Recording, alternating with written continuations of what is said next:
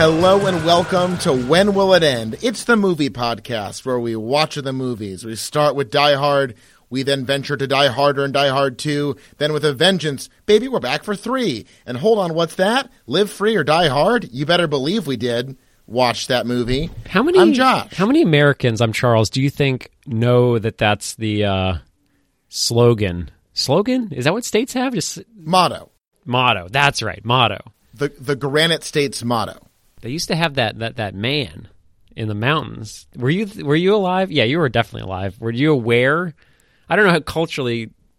I'm from Maine. I feel like Maine, Ma- Maine, and New Hampshire have a thing more than New Hampshire and Massachusetts have a thing. Okay, well, famously for the non-New Englanders listening, New Hampshire is the most off the grid of any state in our part of the world. Like, I have a much more uh, a, a much stronger relationship with Maine, even though it's farther away, than I do with New Hampshire, because New Hampshire doesn't really have any urban centers, doesn't really have a lot of mark marquee cultural drawing. What's are you? What is? Are you John McClaning over there? Are you crawling? I, uh, hey man, I, once I'm in the basement, I'm in the basement. Okay, I'm not going upstairs for anything, but something. Charles, don't you mean your command center?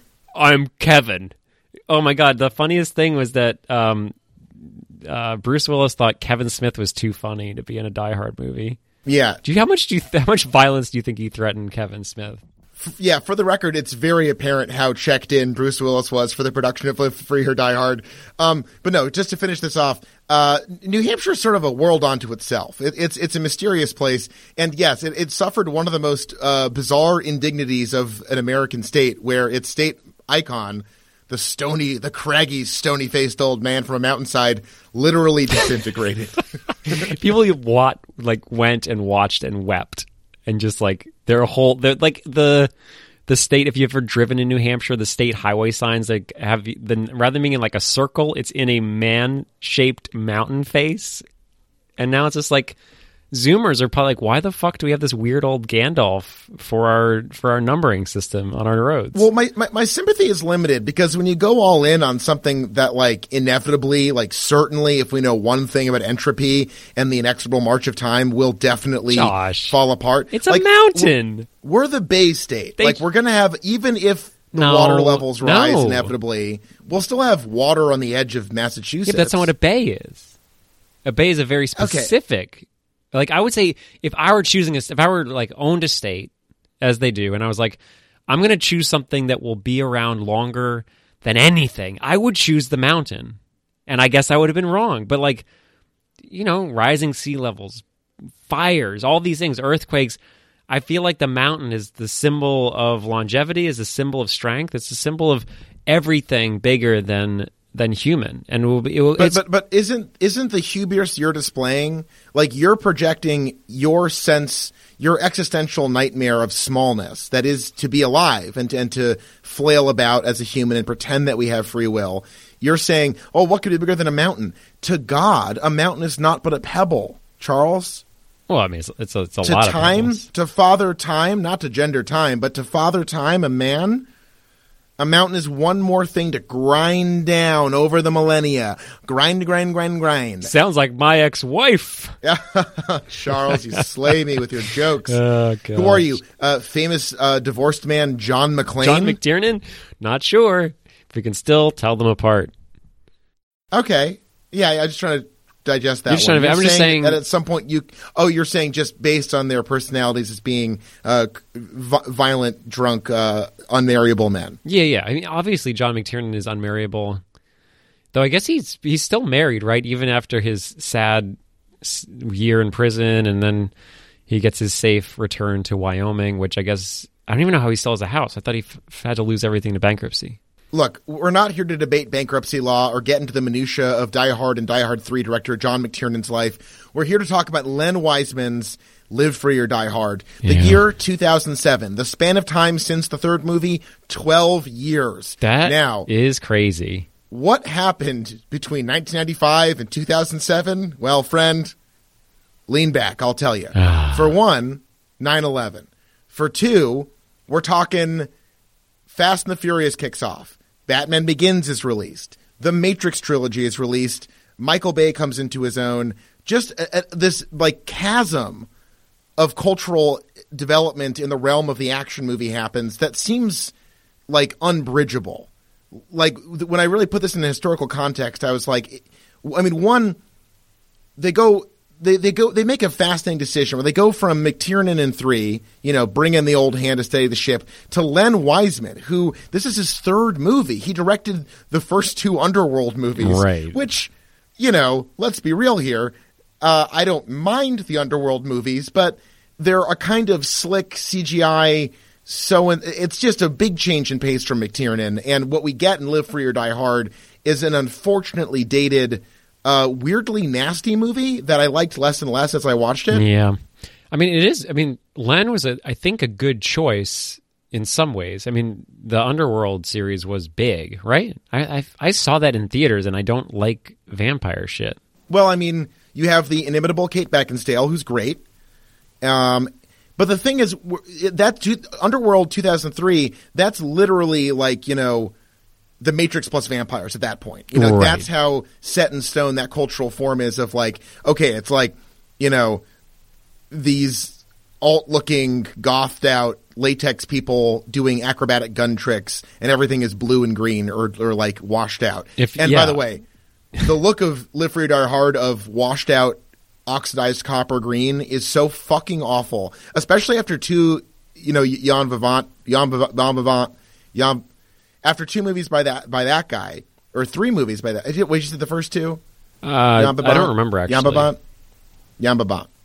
Uh, whatever. Those movies look great. This looks like absolute fucking dog ass. Like it looks terrible. Yeah, and it's it's like you can't even blame it on CGI because that was I read a little bit of trivia was that in order to start competing with Transformers and all these like heavy CGI movies, Len and the gang were like, let's do only practical effects or as much practical effects as possible.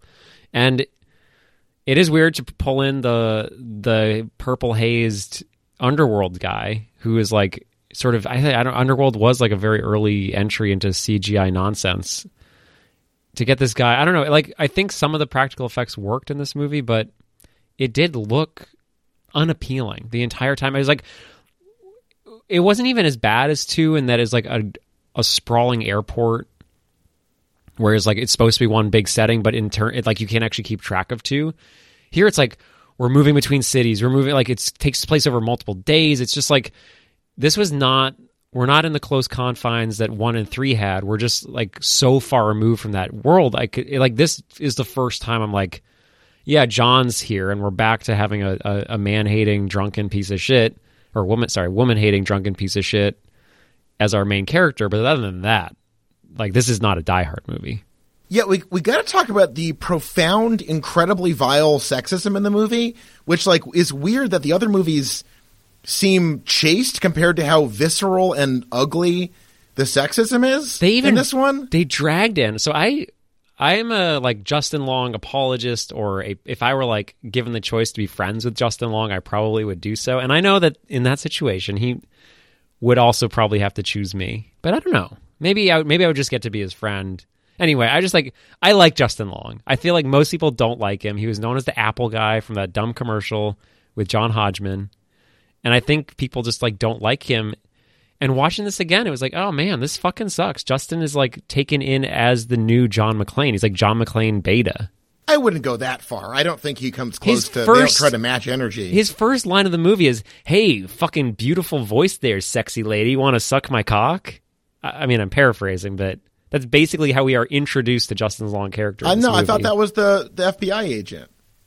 Oh no, you're right. The very beginning. No, yeah, like sorry, he's on the bad. computer talking to a yeah, woman yeah, on a microphone, and he's like, "Wow." And by the way, your voice is you're getting me hard, toots. Let me say that it was brave of them to tackle the issue of cyber warfare in 2007. Can you imagine what a hacker's life is like? and how crazy that must be. This is based on it, the only real similarity. There are a few similarities. Um, you texted me one about like a sidekick getting shot in the leg. One of the other ways that this is in the long line of Die Hard movies is that it is not it was not supposed to be a Die Hard movie and is based on a standalone piece of writing. In this case, a time. I said this in the last episode. The title is the best title of all time. Well, no, so that's the script that was based on um, a like literally a like a ten page article. Like in yeah, it was in a 1997 article called "A Farewell to A Farewell to Arms," written for Wired magazine by John Carlin. And that became WorldWar3.com. WorldWar3.com. Yeah, so which I'm just is fucking the like. Congratulations, Oscar, best source material ever. But like you're you're you're choosing to write a movie that is now not only 15 years after the last Die Hard movie, but 10 years after this like Wired piece about cyber criminals and shit. It's like well, to be fair, a lot of my favorite movies are based on articles in Wired. Mulholland Drive. Yeah, yeah. Uh, Speed Racer. Oh yeah, I think I read that little short piece. It was a, it's actually a six page uh, infographic spread in The Economist. Became Speed Racer. So it wasn't Wired. It wasn't Wired. No, but I'm like magazines. Okay. You know what I mean? Yeah, yeah. and I'm not talking about this clicking on a link bullshit. I'm talking about holding a, you know, you're in the airport terminal and you don't have a smartphone and you're like, what do I do? And you're like, I guess I'll buy a magazine. You know, Right. that shit. Maybe I'll kill a fly with it later. Yeah, maybe maybe you're not. God. Oh, I'm Justin Long. I've got a Nokia. I'm the coolest guy in the world. Look at my Nokia. That is like one thing I hope that will eventually.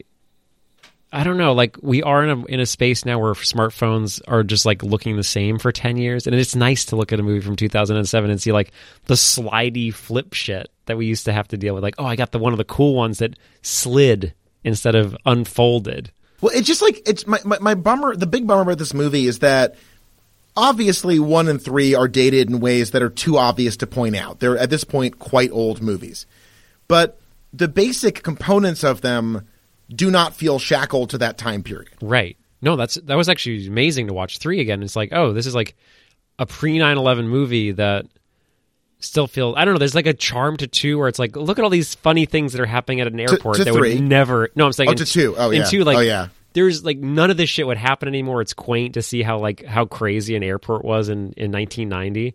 But like three really I mean, I it doesn't feel like it's it's held in a certain time frame. I, I agree with you. Right, and then with this one, it's like so trapped in 2007 jail. Yeah.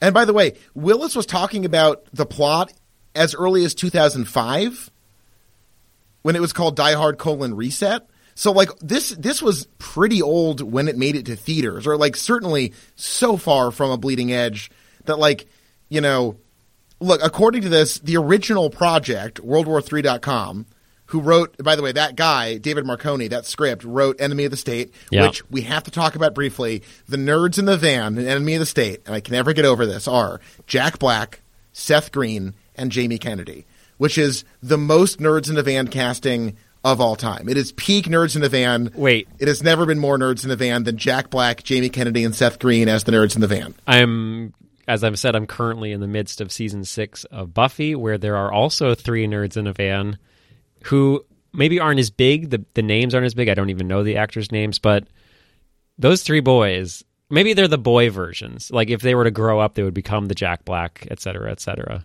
But those they're are they're not bad, but I'm saying you're at a certain caliber with Jamie, Seth, and Jack that is I think we'll never get that. That was a high water mark in film. Can we franchise that? Can we plead with whoever this guy is to write a sequel and then another sequel to the Enemy of the State, but it'd be like a spin off with just those three boys in the van? How about Enemier of the Stater? I like it. I don't know. We might need to Okay, or or here's one. Yeah, State of the Enemy. that's really good. See, that's better. Right? I That's already say good. that's better. Okay, so basically, this project was stalled by 9/11. So like it's it limps to the finish line in theaters six years after 9/11 stalled it. So I mean, Well, we'd won the it- that's- war that at that sucks. point. Yeah. Oh yeah, yeah. But 2007, things are going pretty well in America. So I can see and why it's so fun to see them talk about. Oh, imagine the stock market crashing because our whole thing is based on unintelligible bullshit propped up by lies and the fucking complete wholesale uh, fleecing of our country by the elite. Uh, that's really funny. And the fact that this movie is basically John McClane versus millennials, which is another element of it that sucks and is very annoying. Right. And it's that's like the only part of this movie that's ahead of its time is to like sort of predict the 2010s boomer reaction to millennials where like the whole avocado toast thing and all this bullshit like tossing the blame onto anyone but themselves for the state of the world. And it's true like that's that is the problem is the first 3 while he's a reprehensible awful character like that is his thing. It's not that he's like too old to understand what a phone is. It's that he has these this belief system which will be not troubled and not changed by capitalism, the women's movements, like all these things that are trying to change the world, he's going to be stuck there. It's not about fucking cell phones.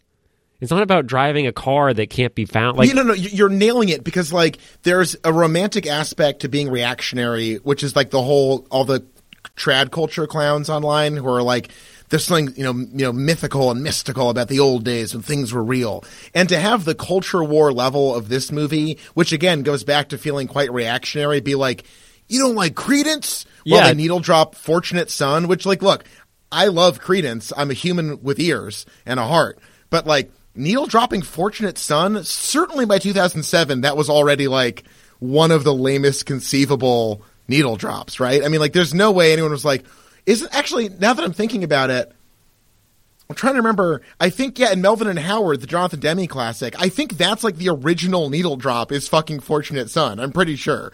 Like, and then of course you have fucking Forrest Gump. I'm just saying, give that song a fucking break. Yeah. I, also I don't even buy that John McClane likes Creedence. Yeah, he vibes like a Billy Joel Springsteen kind of right. guy. Yeah, I don't. It, it just like it's a tie. You didn't think it was because Len like doesn't really understand, and I don't know. It just like it seems exactly that. It was like, oh, let's just pull in a song that's been used a lot that an old man might like. Well, that's what I'm saying. It's so lazy. Like, it yeah. Doesn't, I think Johnny having, Cash. Like, Johnny Cash might have been. It's, it's, it's, like when your uncle gets you drunk and he's like, "Let me play some real shit," and it's yeah. like Freebird, literally, and you're like, "Bro, like I know I've heard Freebird." Um, Wait, let's get back to you've heard Freebird not going to boast, but I have heard the song "Free Bird" because I'm free, free, free bird and free bird because I'm free He's bird because I'm free. He's free, free bird. And okay, so uh, John McClane brutally murders Mai Linh, played by Maggie Q, and the first, not the first, one of the truly distracting things in this movie. Did you catch the part where? She takes an SUV to the torso against yes, a concrete twice. wall and reacts to that much as though I had like sort of popped you on the shoulder like an old like hey buddy. Boop. I mean not right now because of COVID. Haha. But like she reacts to being having a car driven full a move that would liquefy her fucking rib cage and internal organs is treated like literally a, a slap on the wrist. It's it's so distracting I mean, so I've been I've been watching more football this season. I'm I'm in my fantasy league. Josh, I got some good fantasy news update. Maybe I'll save it for the bonus episode. I don't know. I just want to say Drew Brees was hit by a man, probably like a 300 less pound or so man. He broke all of his ribs and punctured his lung. Out for weeks to play the game that he has paid lots of money to perform at. Maggie takes an SUV twice directly to the body one of them against nothing, the second one against another wall. We've talked about why two sucks so much. We sure have. And it's because the stakes don't feel material. We don't really know where anyone is.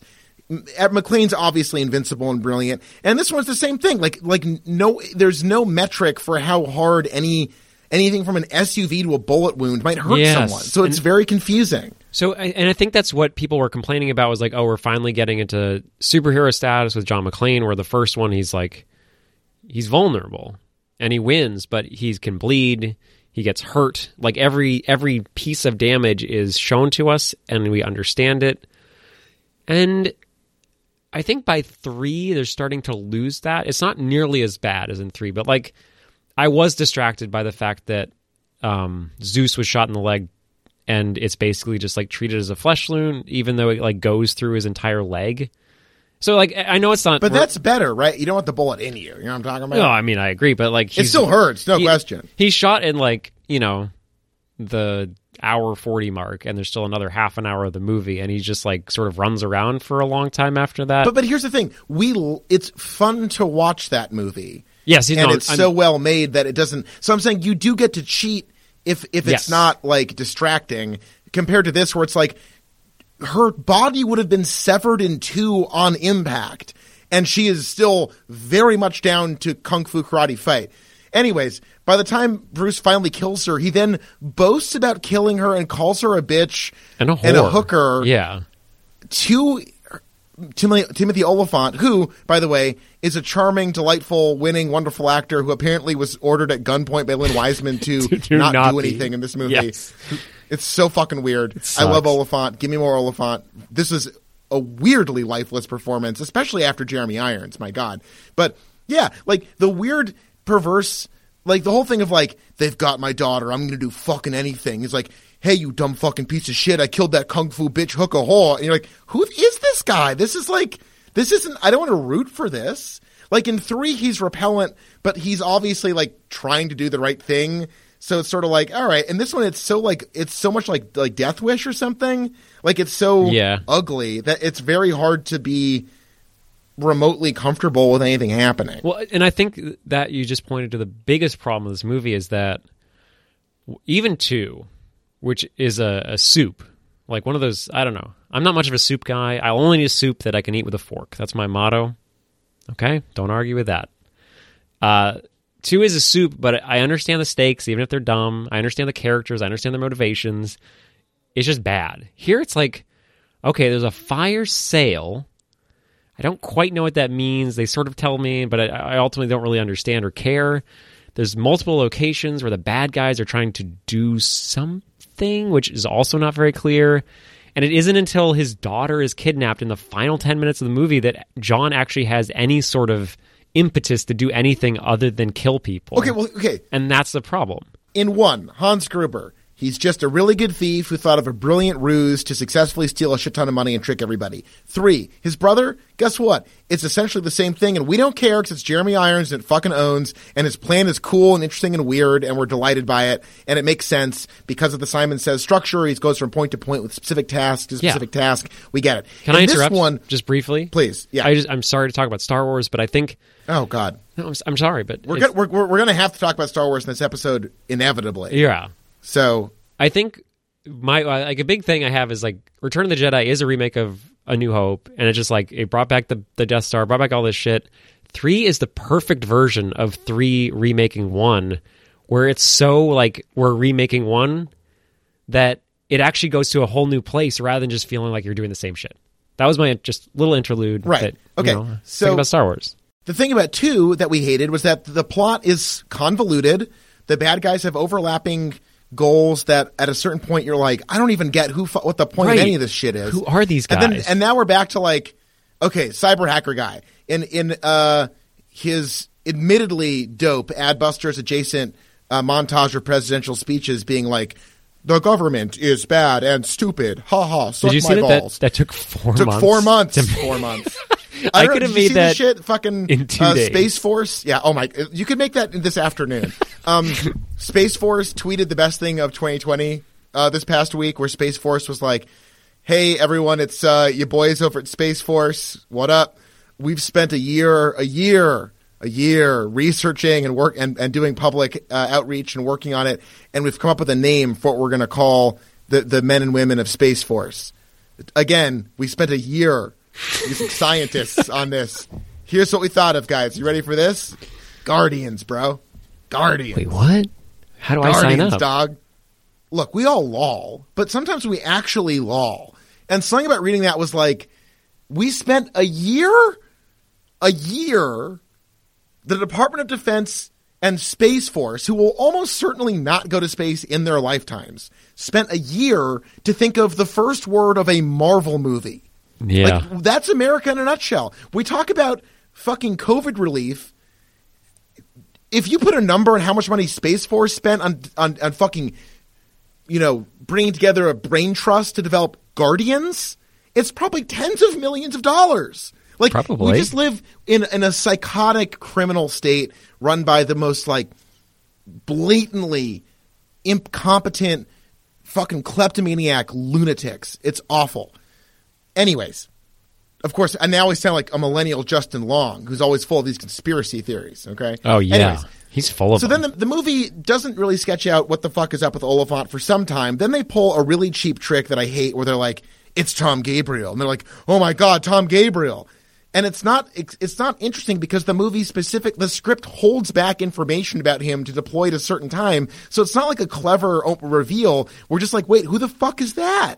Yeah. And it's like he built it for us and we didn't pay him enough and now he's he's sort of a nationalist because he's helping the country by sh- pointing out that it has problems, but he's also robbing it to get like there's his his motivation makes no sense, and the movie is so uninvested in it that they throw in the cheapness of him beating and calling McClane's daughter a bitch, like because because both it, you know it's just it's really sick and cynical, and I really hated it, and that's that's even more frustrating because I would say Mary Louise Park, uh, Mary Louise Parker. Oh my god, I just uh, I'll just edit it out, women. man. Don't worry about it. No, no, no. People need to hear. I confuse two brunette white women with similar names, and I need to be fucking canceled or held responsible yeah, for my crimes. Sent to jail. Ramona Flowers is awesome in this movie. She's basically good in every movie, and we saw Gemini Man in theaters in 4D. So we sure did. Uh, um, I, she's great. She's wasted in this movie because she is just literally beaten and called a bitch by Timothy Olyphant, which I would like it to happen to me personally, but I don't think it works in this movie. I think I mean she has the opening her opening scene is maybe the only moment where she gets to just be like fuck you dad, fuck you I don't even know this little boy that wants to fuck her. I'm going to bed alone. And like it sucks. She's she's a very talented actor. I I thought I saw her first in Scott Pilgrim, but I guess I must have seen her first in this and I don't know. She she should be acting more. Not not saying that she's making bad choices, but like I want to see her in everything. I think she's brilliant. Okay, I, I, saw her first in Final Destination three because that's 2006. That's before even this. I never saw those. Are those? Oh, she was in Sky High. Wow, I, I that did not uh, register.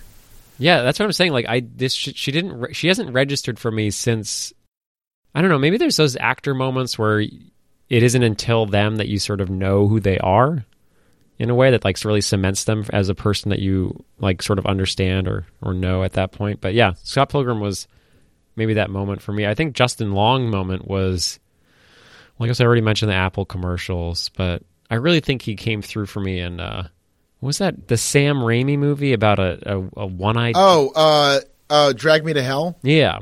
Yeah.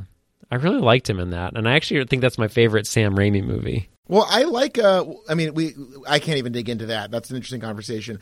I like Justin Long, but just to remember where we're at with this, he's filling in the sidekick role that Sam Jackson yes. just played, and that is like, it's really hard to go from the character Zeus, who's one of the best characters in the franchise and one of the best performances in the franchise, to Justin Long doing a Justin Long thing. That's rough. It sucks, and it's, it's not even that he like he becomes Powell. Like I, I don't know if we want to jump to the end of the movie, but I'm gonna. Like the end of the movie is Justin Hacker Boy learning how to murder somebody with a gun. Right. Like it's even more perverse than because at least in the first one, Powell's like already a fucking piece of shit police officer that's already who knows murdered a child and was relegated to desk duty as opposed to being I don't know uh, prosecuted for child murder. Uh, yeah, so it, like he already sucked and he just like learned how to suck again. This is about like John McClane so furiously infiltrating man that a boy that would refuse any form of violence, whatever the stakes, murders someone to maybe go on a date with John McClane's daughter. Like that's basically the vibe you get at the end of the movie, right? It's like, hey, you're cute. You want to go grab some coffee? Oh God, yeah, it sucks. It's so annoying. Ugh. Yeah, th- this is a really frustrating movie. Here's the thing some of the set pieces are great and I really like. I think the car blowing up the helicopter, Works. I think objectively kicks ass. It that's always worked. Awesome. It worked from the beginning. And that's like the moment, that's a moment of superhero in this movie that works. Like that's the kind of shit. I think the maybe the fighting on a jet at the end gets a little bit silly, maybe just because of CGI. I forgot how absolutely batshit that sequence is, and it is like it. That's like full Birdemic, honestly. Like I don't, I don't know a lot yeah. about fighter jets, but I'm pretty sure one they wouldn't open fire on 95 South. That's that seems a bit much. Uh, also, I don't think they can like fly and hover under no, they an can. overpass. They and... can. I read some more trivia about this movie, and that was like this actually. This movie was came out before this jet was in production, but they use this like F 35 fighter jet, which has the capability of hovering.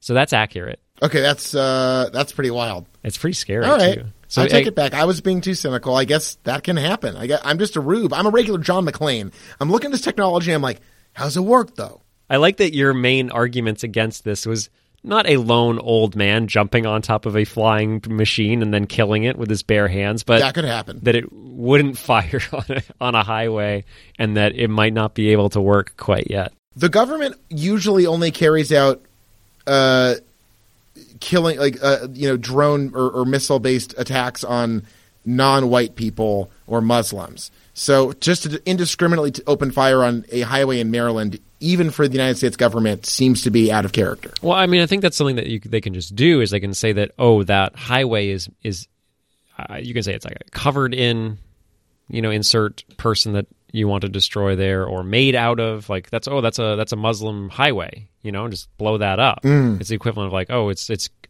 it's paved with millions of copies of the Quran. Mm. Set that on fire. Yeah, yeah. They just you can just tell the little man in the plane, and they will be fooled, and you can get them to kill right. anything. And then you could open an investigation as to why we hadn't bombed the Quran highway earlier, the before that incident.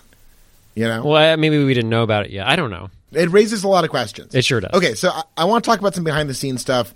Uh, wait, wait. Before you do, you were you led me to a place where talking about set pieces. You're talking about the thing that worked in this movie was some of the action sequences, and for me, the thing that the only thing that worked from start to finish was Cyril Raffaelli as parkour man, who is like just a sheer pleasure to watch. Oh, I forgot the other major 2007ness of this movie is the parkour shit. Why did that go away? I fucking love parkour. It's so corny. That's so you. It's Why? so fucking annoying. Oh, shut up. Why is it corny to watch people like actually Wait, jump around? Shit. Len Wiseman married Kate Beckinsale for like 15 years. I did not know that. Okay, Jesus. no. Um, in uh, in Punisher Warzone, when he uh, grenade murders the parkour guy, I thought that's the best fuck off to that entire thing. Here's the thing: parkour, whatever. I admit parkour is cool. Everyone likes parkour. Parkour in movies is so aughts specific and so like inextricably tied to the movies of that era that including that in your movie is immediately like just the, the it's like that's only because it stopped happening. Like they could have been inventing the newest way. It's in the same way. So you're saying parkour I'm, only should have developed in complexity, like like lin- yeah, yeah. like in a linear manner alongside film. I'm saying film like developed, so should have parkour. We talked earlier in another series about how I think it was in the Pieverse how Judd Apatow basically reshaped the way comedies were made, com- comedies were scripted, comedies were shot, and I feel like they were all leaning on parkour being the next big development in action movies.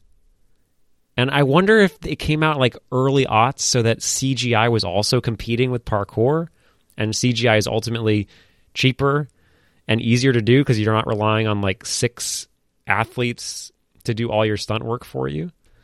But I just really wish that parkour had continued even in the smaller sense because I fucking love it, man. Parkour, parkour, parkour. That's so on brand for you. It's ridiculous. Though you you lead me to what I was going to say behind the scenes stuff. Great. Between 200 and 250 stunt people were used in this movie. I, Bruce Willis' stunt double, Larry Rippenkroger, was knocked unconscious and fell 25 feet from a fire escape to the pavement, broke his face, broke his ribs, collapsed his the lungs, fractured both wrists, and they were like, okay, maybe that's a bit much maybe that's a bit much. that guy got fucked up. And then Willis, as if in revenge for his brutal sexism, Maggie Q's stunt double kicks him in the fucking face, which owns above his right eye. Yeah, and uh, apparently Wiseman's like, "Yeah, you can see bone, bro. You can see bone." But but Willis is like, yeah, "It's no big deal. It's no big deal. You Classic. can see bone. He got seven stitches." fucking idiot. So I'm just saying. We, sometimes we talk about these movies, and I'm like, "What went into this?"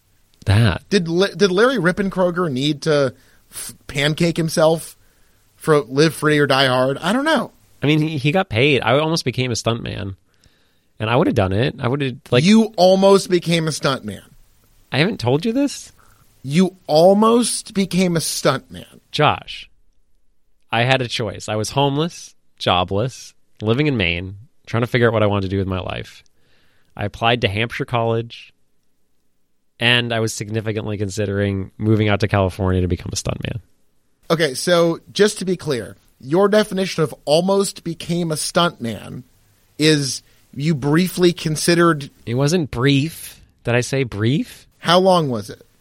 It was months. I was talking to people in the industry. My dad knew someone who was doing that work. I talked to him. My mom actually taught someone whose dad was a stuntman. You know, my uncle works at Nintendo, so I've actually played the next Pokemon game already. I can't let you do it because it's like proprietary, but I have played it already. How is it? My uncle works for Nintendo. No, how is it? How's how's the game? Oh, it's it's so awesome. You're gonna love it. Where do you throw those balls around? There's ball throwing for sure. Yeah. What's your favorite little guy of the balls? No, oh, the, no, no. The the Pokemons. Yeah, the little the Um, monsters, the Pocket monsters. Oh, there's so many new ones. I couldn't even pick one. But like, you're Can gonna you, can you tell me some of their names? Uh and go to jail? Uh, no. My uncle signed an NDA at Nintendo where he works. Did you sign an NDA? No, but I'm not gonna fucking throw family. Look, blood is thicker than water. You ever heard that saying? Wait, is this the Freebird uncle? You can throw a fucking Yeah. Freebird uncle under My the uncle bus. owns. He turned me on to classic rock, and because he works at Nintendo, I get to play the Pokemon games before anyone else does. But I can't. I can't let you see them. I'm just saying, Josh, that I almost didn't meet you, and I almost became a stunt person. So you could have been Rippenkroger. You could have been fucking Rippin' Larry Rippenkroger, pancaking your face and lungs for Bruce Willis in this movie. This would have been, yeah, like no, this was I was I was this is post Rippenkroger. He's probably dead by then. Is he still dead? Is he alive? What Is he still dead? He appears to be alive. Um, he was visited by.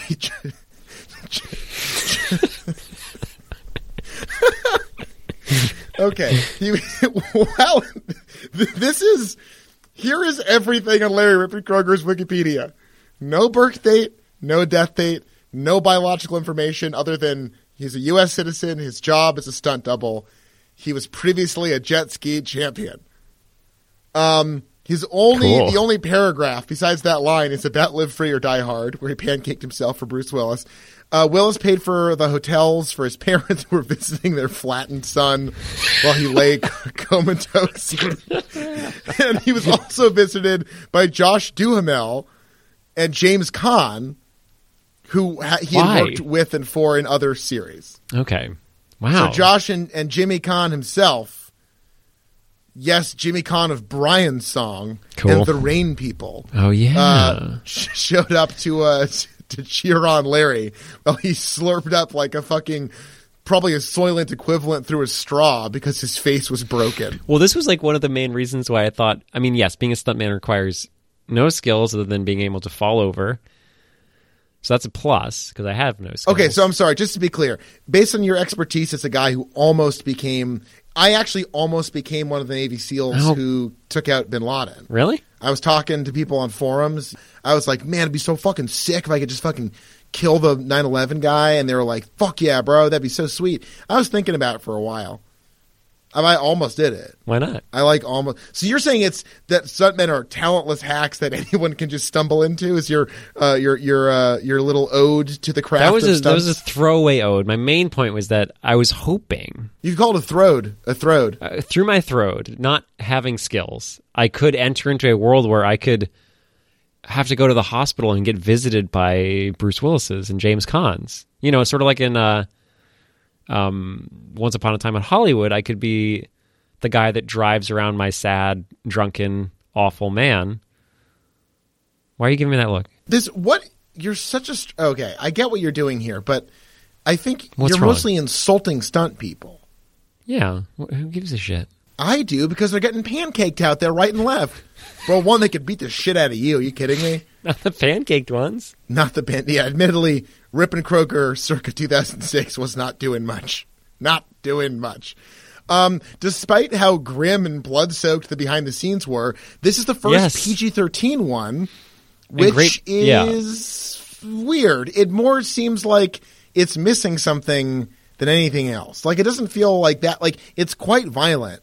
But there is like I think we're talking about how this the, the violence the violence seems cartoonish and without impact because maybe it's missing that other level that an R could have provided. Yeah, and like I, I read some article or some interview with Bruce being like, I was really worried that this was going to be shitty because they were just like making it a PG thirteen. I really want to say fuck more, whatever. Like that's all they take out is just him saying motherfucker. Well, and blood. There's like so much less visceral. Like the viol- the violence is very kinetic and smooth, which is why I don't like it as much as the other ones. But it's not as like bloody, and that maybe that's like honestly probably why the tint. The horrible, horrible cinematography tinting happens is to make the blood less red, which is probably part of the rating system. And I think that's a huge mistake. Hmm.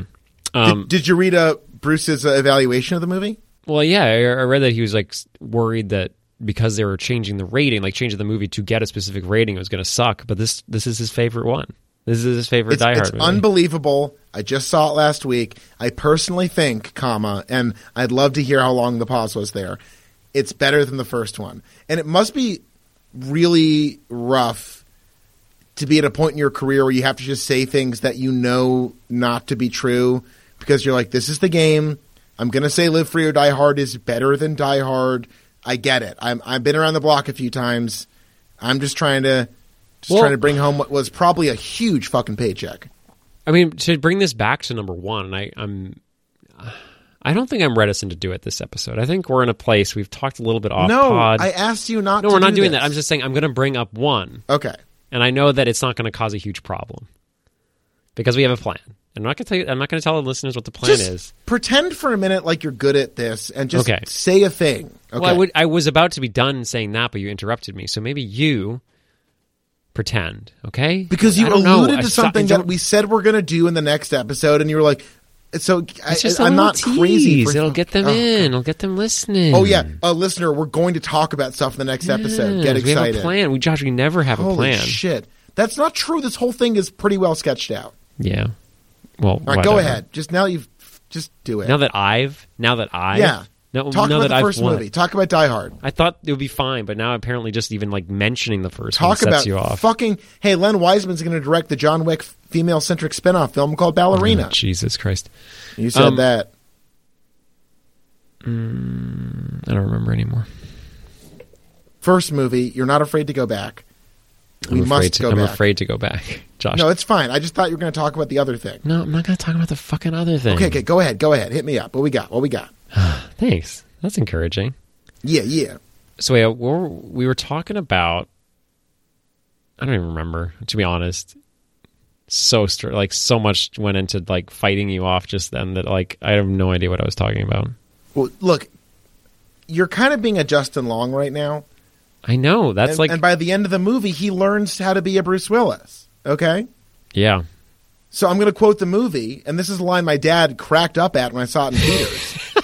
You're going to need to dig down and bring up a bigger set of balls. Your dad Okay. likes that shit. My dad laughed at that. I think it was because you know Mary Elizabeth uh, Kelly Parker, uh, Ramona Flowers says it, and it's always funny when younger people say like tough guy, tough stuff, like Yeah. get get your big balls on, baby, little Daisy Duke, baby Who's- boy. Who, wait, who, who's talking? She was talking about Justin's balls or Bruce's Yeah, balls? remember she's like I'm gonna, she's talking she's talking to Justin. She's like you need to get, get them big old balls out.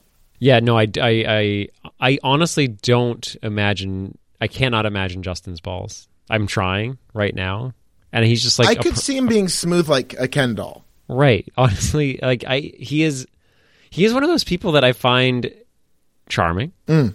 endearing, mildly attractive, but not in a sexual way. I don't have any sexual feelings towards Justin Long. I just have like, as I said earlier, if there was like a contest to get to be Justin's friend, I would enter said contest and hope to win it, but not in order to get closer to him so I could have sex with him, just so that like we could just like, you know, chat. Well, no, I I too would love to hang out with Justin Long. He seems like a lovely person.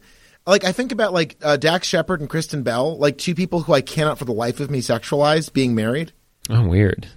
They're just both very like they look like cartoon people. I'm not trying not in a mean way. No, no, no. I'm not trying to be mean either. I think it's just like no one's being mean. Yeah, yeah, we are not. We're ugly people. Justin, calm down. Yeah. Uh, okay, so you alluded to, to Star Wars earlier. We've got to talk about it. He's the digital Jedi. I'm talking about the Warlock. Wait, he's the digital Jedi. Remember, uh, that's what Justin Long. He says, "I know a guy. He's a digital Jedi." Yeah. that whole sequence. A long, a long sigh leading into discussion of a Kevin Smith cameo definitely feels right. So there was this. I, I- we talked about it a little bit earlier, but like Kevin wanted to he like wrote so many lines apparently for his brief cameo in this movie, and the same attitude that Bruce Willis treats him as John McClane on screen, threatening him to murder him, was like basically his response being like, Kevin, I will kill you if you do that. Please don't do that. Not even please, do not do that or I will murder you. It's too funny. It's too funny. No. Too funny. It's fucking serious shit. it's too funny. Only I can Come be on. funny. It's Die Hard 4. Come on. Show up for this. You got to show up for this. Be a fucking professional. Uh, You want to la- you want to laugh? Go make one of your fucking clerks. But this is one of those things that really pointed to how fucking far gone this movie was. Is that it's a, again making fun of millennials like living in their parents' basement, which is, I mean, you did that. It's something to make fun of somebody about. It's a life Well, also, we, choice. we live at a time where like the social security net, the, uh, the the chance for upward mobility in our society, the fact that a generation before us has both just irrevocably destroyed the environment and stolen so much capital and hoarded it, and like there's just slow little opportunity that like the old like oh they're living in their mom's basement. It's like that now seems like so like tasteless and shitty because it's like yeah those opportunities have evaporated multi-generational living is the most likely direction currently at my parents house is my brother and my cousin have moved in like wow. I can't wait till I, I get to move in. Oh uh, to my parents house Yeah. Seems like the yeah dream. sure you'd be welcome i'm sure Yeah. but like like this certainly from 2020 that aspect of it one like oh this justin long guy you know he believes all these crazy conspiracy theories and it's like well turns out most of those are true Yeah. and uh you know oh parents basement it's like fuck you dude go listen to fucking Creedence and like here in new york cop no one can prosecute you your pension is fucking insane he definitely makes six figures as a senior detective Yeah, he's back as like a detective now. Uh, That was like the biggest slap you to like slap you slap me slap me slap, Slap you. you. Die Hard Three, slap, Slap you. We're gonna take the drunken, smelly guy that's like about to get fired, about to get probably even prosecuted. Oh wait, oh wait, hold on. Wait, that's John McClane, senior detective, who's been in the New York Police Department for twenty fucking years, king of police. Huh. That's a cool move. Fucking movie. This movie doubled down, and maybe this is what I was going to be talking about. Where like it is so. I, oh, this this is. I figured it out. I'm back. hey Took a little while back. to get there, but I'm back. So wait, I fucking forgot. Hold on. So it's right on the Holy tip of my shit. brain. It's right on the tip of my brain. you're not good Yeah. Um I think the reason why you were saying maybe Bruce was paid or coerced into saying that the fourth one was his favorite movie in the series. I might posit that Die Hard 4 allows for John McClane to be the version that John McClane is in number 1, everyman, savior, hero that gets to kill whoever he wants, misogynize whoever he wants, do whatever he wants. And at the end of the day, his daughter loves him and takes his name back. And like this is one was strange and had lots of things it was trying to accomplish. The only thing this movie is trying to accomplish is to get John McClane to be the hero of your movie. And I I wonder if that's why this actually might be Bruce Willis's favorite Die Hard movie.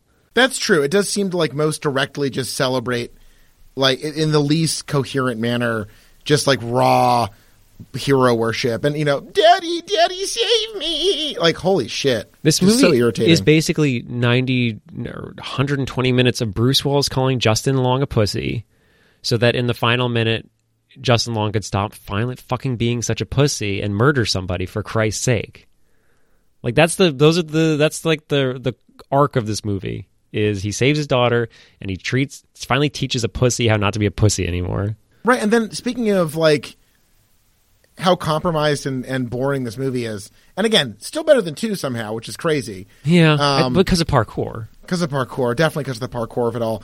You know, I'm pretty sure what in PG thirteen you you get one fuck you right because we all saw the sequel to to what Get Shorty or whatever that horrible. Yeah, I never just- saw the, the it. John Travolta. He goes like every PG thirteen movie gets one gets one F word, huh?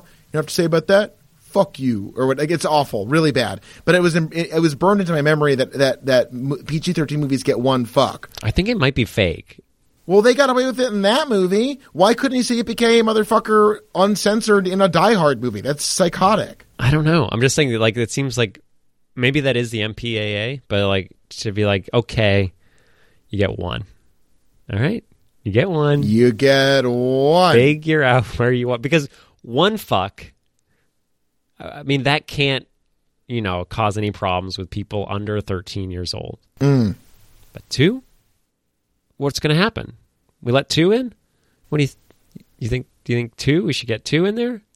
Maybe we should update the rules. Maybe Biden can at least do something in his term and get PG thirteen Yeah, movies. Sle- Sleepy Joe, you wish. two fucks. I am gonna make another petition. This is like the fifth one. I promise. I promise I'll do this one. Joe Biden, give us two fucks. Okay, so two connections to other franchises outside of Die Hard in this. The first one is a little sweaty, but I'm going to run it by you. Uh, one of the many things that uh, John McClane says about Warlock, the digital Jedi himself, is fat bastard. so you think Bruce Willis just like ad libbing nonsense, like mean torture shit to a fat guy is a direct reference to Austin Powers? I choose to believe that. Okay. Um, the second connection, did you catch this? In he's like "J- Justin Long, you play with dolls. What are you, gay? Yeah, I caught Uh, but one of the one of the dolls, so Yeah. to speak, is a Terminator doll. I sure caught that one. He shoots shot it. off a shelf. He shoots the connection is that um, the EP William Wisher Jr. and composer Marco Beltrami. Uh, Wisher co-wrote and appeared in the Terminator and Terminator 2, and Beltrami composed the score for Terminator 3. So uh, little Wiseman, Lenny Len Len, was like, I'll do a little bit of a wink boop, boop, to my pals, Billy and Marco. And that's definitely a thing. Also, he spliced a single shot of Kate Beckinsale into the movie, which is weird. That's fucked up. Mm. Which part? There's like a single still of her spliced into. I know, but where? uh, according to this, Like what a single moment? frame of director Len Wiseman's then wife Kate Beckinsale is spliced into the opening credits when the van Hmm. is outside the exploding house. So fans go back, rewatch Die Hard, Live Free or Die Hard, and you can find a single still, but one, of the great Kate Beckinsale. And you know what? Maybe if Biden's a real American hero, he'll give us two Beckinsales in every PG thirteen movie. Yeah, Sleepy Joe, you wish. Um, He's too sleepy. can we talk Christmas? I think it's time to talk Christmas. Uh, what? Why would we talk Christmas in this movie? There's no, there is not famously not a single, not a single Crimbus reference. In That's what I'm talking. That's what I'm talking about. Not one. They're they're they're trying to conquer new ground. and this We're is what now I, an Independence Day based franchise. And this is what how many years after Independence Day came out? I mean, like a, a, a decade. too late. Yeah. Len is always too late. That was '98, probably. I think I feel like everything came out in '98. All movies were released in 1998. I, I, that's how I feel sometimes. Right, hey, Today I feel that way. I think we all feel that way. Tomorrow, sometimes.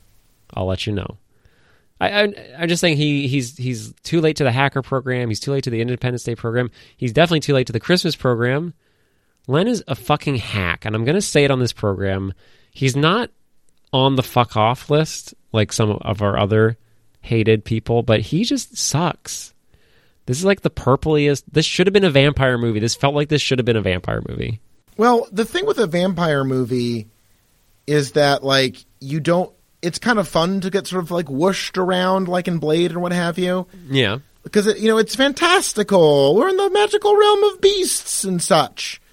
You know, but if it's like a, a gritty cop movie, yeah, like I'm gonna need some grip on reality to sell the entire premise of it. It was so glossy, so purple, so like white and gray, and just like it looked like shit.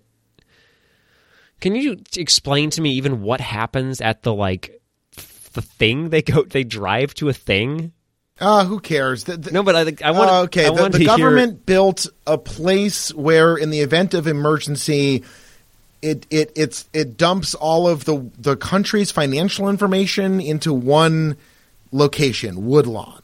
And Yeah. Timothy Olyphant built Woodlawn. It's like, guys, by the way, FYI, I did a Death Star. Whoopee! And they're like, shut up, you're an idiot. We don't like you. Please leave. And he was like, okay, cool. Now I'm gonna I'm gonna steal. I'm gonna rob it because I know I can. Yeah, he could. That's the whole movie. It's not good. so they they drive out to this place, which looks like a just like a electrical like water treatment facility. It is one of the least interesting spaces imaginable. Right. And I think that's the- my we, we point. complain about the airport and mini Yes. church in two, which just sucks. But like this is also like so faceless and textureless that it's like you could have just gone around the corner and it would have the same impact. I feel like in exactly. I feel like in two, it's all contained within the the airport except for the church. But like we've also all been to an airport, so at least if it feels lax and weird and goopy, at least you can be like, oh, this is sort of familiar to me. This like they drive for hours to go like when they were sitting around writing the script, they're like, all right, you know what's going to be real cool and really keep the people invested in the story is to drive to Jersey to go to a place that doesn't feel real at all. Yeah, it sucks. It's it, it's sucks. a huge problem. Now, here's the even more heartbreaking stuff. It could have been Kal Penn as Justin Long. He he was considered for the role. It could hmm. have been Rob Huebel, which is hmm. harder to imagine, but still interesting. Eli Roth turned down this movie. Tony, which is that's what was he going to be? Hostel Part Two. He's going to, direct it. He directed Hostel Part Two instead of this. Oh, oh, to be the uh, director. Tony like, Jaa was rumored as being in this movie. That there's like cool. I genuinely think there's like a version of this movie that's a lot more interesting, and it's a little heartbreaking that this movie is such a disappointment. Though I will say, again, like the car hitting the helicopter, when he shoots himself to kill Olyphant, that is cool and a good bit. You think so? I can't tell. I thought that was. I'm being dead serious. That's a good bit. You like that Holy shit? shit! Britney Spears auditioned to be Lucy McClane. That would have been oh, like awesome. That would have been fucking sick. Maybe she could have had a little number. Yeah, yeah, there should have been like a music video the, right in the middle of this. uh, but no, I, I, think that's cool. I think it would be cool if it weren't played off to be like every single man out there is not nearly the man I am. I will kill people through myself if I have to because I am made of just like blood. I'm just a bag of blood. No, no, but I think that taps into like the violent nihilism of John McClane in a weirdly more honest way than the rest of the movie because this movie he kind of like Ethan Hunt's for most of the movie. You really feel like it's it's very Mission Impossibly, really. And yeah. like, that's a moment where it's like that is some like self sabotaging, self destructive, insane. So John I McClane disagree shit. because it doesn't actually destroy or sabotage him, and I think that's how it's played off in the movie. Like if it were played off earlier, and we could see its effect on him, but it's like literally, he's like, "Oh, I'm fine. It's, it's but a scratch." My he fav- has to say that. He's John McClane. He's a man. Men don't complain. Millennials do. My favorite, maybe my favorite moment of the movie, and you can tell me if this even something you noticed, but very end, he's in an ambulance. And as the ambulance is taking it off, he tells the driver to the hospital as though he is in a taxi cab. You can drop me off here. It was amazing. It's like John McClane can't even be like left to get a ride to the hospital in an ambulance. He still has to be mansplaining everything his entire life. Oh, by the way, I need to go to the hospital. It's like, yeah, of course you do. I'm the ambulance driver, which I only go to the hospital. Yeah, where else would he be going? You fucking presumptuous dick. Jesus. Um, couple other things. We're getting towards the end here. Sam Jackson at one point was rumored to come back as Zeus Carver. So now I'm just thinking about the movie where John, Zeus, and his daughter Brittany are all just fucking screaming at Kal Penn, who's freaking out. And that sounds awesome. And they're fighting Tony Jaa. That sounds fucking sick. See, but we already get we already get a Cyril. I don't I don't need a Jaa if I have a Cyril. That you're an idiot and a fool. I'll take both a Jaa and a Cyril. I'm back to when will it end? This this is starting to feel extraneous. I will tell you, the rancid smell of death hangs thick over the fifth movie. I saw it very recently, and I remember not like when I say very recently, I mean in the last like three years. So long ago that I have no idea what happens, but all I know is that I remember absolutely hating it. I'm pretty sure that would make you one and the same with the rest of the world. Yes, and like this is I don't know why we did Die Hard. It's only been like making us not have fun together I don't know. Three three was really great. I right. that. I'm embarrassed to have said not asking when will it end at this point. It makes me but like being embarrassed. Is, that's part of life. Is to just be humiliated. You know. Yeah, a shame and is that's okay. Useful. Shame is the mo- is like sort of everything I know. Um, okay, so we agree on that. That's good. This was the most financially successful of the series, which is interesting. Made almost four hundred million dollars at the box office. Lots of lots of cash there. Um, let's wrap this up with our MVP picks. Somewhat of a scant option. I can I know what yours is. It's Cyril the Parkourman. No, no, you just spent. You just sort of like fucking waxing rhapsodic about the Josh. majesty of Cyril. Josh, what? Do you know nothing about me? I know well too much about you. Our listeners know too much about you. Yes, you know my MVP picks very well. You know that it is someone that I think. Well, man, maybe you're right. Maybe it's Cyril. Oh my god. I don't know. I mean, I feel like Cyril doesn't have anything to do with the story. You could get rid of Cyril, and I was about to say the movie would be the same, but honestly, honestly, if they asked me down deep, would I have quietly to myself whispered parkour every time he jumped around? No, because he wouldn't be jumping around if he were gone. Were you just like screaming at Amy every time parkour happened? Like, Amy, you got to see this. He's jumping. Dude, like, yes, you know what? You are right. You know me better than I know myself. I award MVP to Cyril because remember when he's in the pipe and he just like falls effortlessly through pipes, grabs another pipe, grabs a gun, and shoots Bruce Willis? I want to do all those things. I think we all do. I think we all do. We all, yeah, in Cyril a way, we all rules. long to be Cyril. Cyril follows the long line of my MVPs that without them, the movie would be nothing. Right. Specifically, Jerry from three. Alan oh, Rickman from one. Stan a Jerry. Um, I'm going to go ahead and give it to Mary Elizabeth Winstead as Lucy Gennaro McClane. She is mistreated by the script, but her performance is interesting. She clearly brings a lot of presence to whatever she does. I'm a big fan. Uh, I wish I think she knocks a lot of those lines out of the park. I wish the character was not uh, uh, treated the way it's treated, but hey, what are you going to do, baby? We're in Die Hard Town. And just imagining a Britney Spears, Lucy Gennaro McClane uh, elevates that entire concept to a level that no one else does. So, uh, Mazel Tov to Lucy. We love Lucy. I like that this is like also in a long line of MVP picks for you, where it's just for the, the people that you feel worst for, for having to endure working on set in this shit movie? Well, you know, uh, people, you know, actors, they always go like, look, even when I'm up at 4 a.m. to spend all day in an ice cold water tank, I'm, I'm, I'm getting paid to play. Okay. I'm the lucky, I'm the luckiest person. That's obviously bullshit. It clearly sucks to be an actor. It seems like it just destroys you inside and out. And you see people go through this stuff where they know what they're doing is beneath them and they still do a great job. And Mary, a tip of the old hat to you. Yeah. And Charles, with that, let's uh, let's bid a fond farewell. We've got one more Die Hard to go, baby. Do you think it's even going to be a Christmas movie anymore? Well, again, the trivia for this said it's the only one that doesn't reference Christmas, and if it's as uh, conceptually bankrupt as it sounds like, I'm certain they go back to that well. Well, it takes place in Russia too, where it's always Christmas all the time. Oh, but it's the wrong kind of Christmas. It's the it's the weird Soviet Christmas, yeah. the, the, the funky Eastern Orthodox one, not the good old fashioned mom and pop and ham around the table watching football or I, you know, whatever goyim do on, on Christmas. So I'm going to be uh, speaking of ham. I'm making a vegan ham that no one will be eating except for myself. Sounds about right.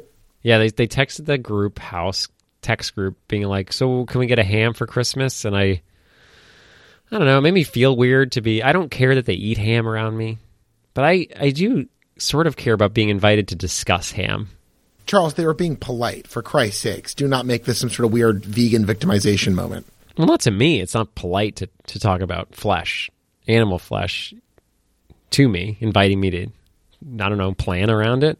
But animal flesh is a part of our culture and to, to pretend that it doesn't exist feels like a weird i'm not pretending it does that's what i just said i don't care if they eat it in front of me i don't care if they talk about it in the kitchen while i'm there but there's just something a little weird about you know having a text group where i feel like this is a safe place for me to be a part of a text group and just suddenly have ham talk thrown in there. You're acting like, like a real justin long right now. Uh, i think if they if they'd hidden it from me you'd be like well you're hiding the, you're hiding the ham from old charles? Why are you playing hide the ham with charles I could take the ham. I can't take the ham. I'm sorry. I, am a real Justin Long. Next week, Die Hard Five. Please Whatever it's called. Subscribe to the Patreon. I watched part of Tenet on my phone. It's cool. Sucked.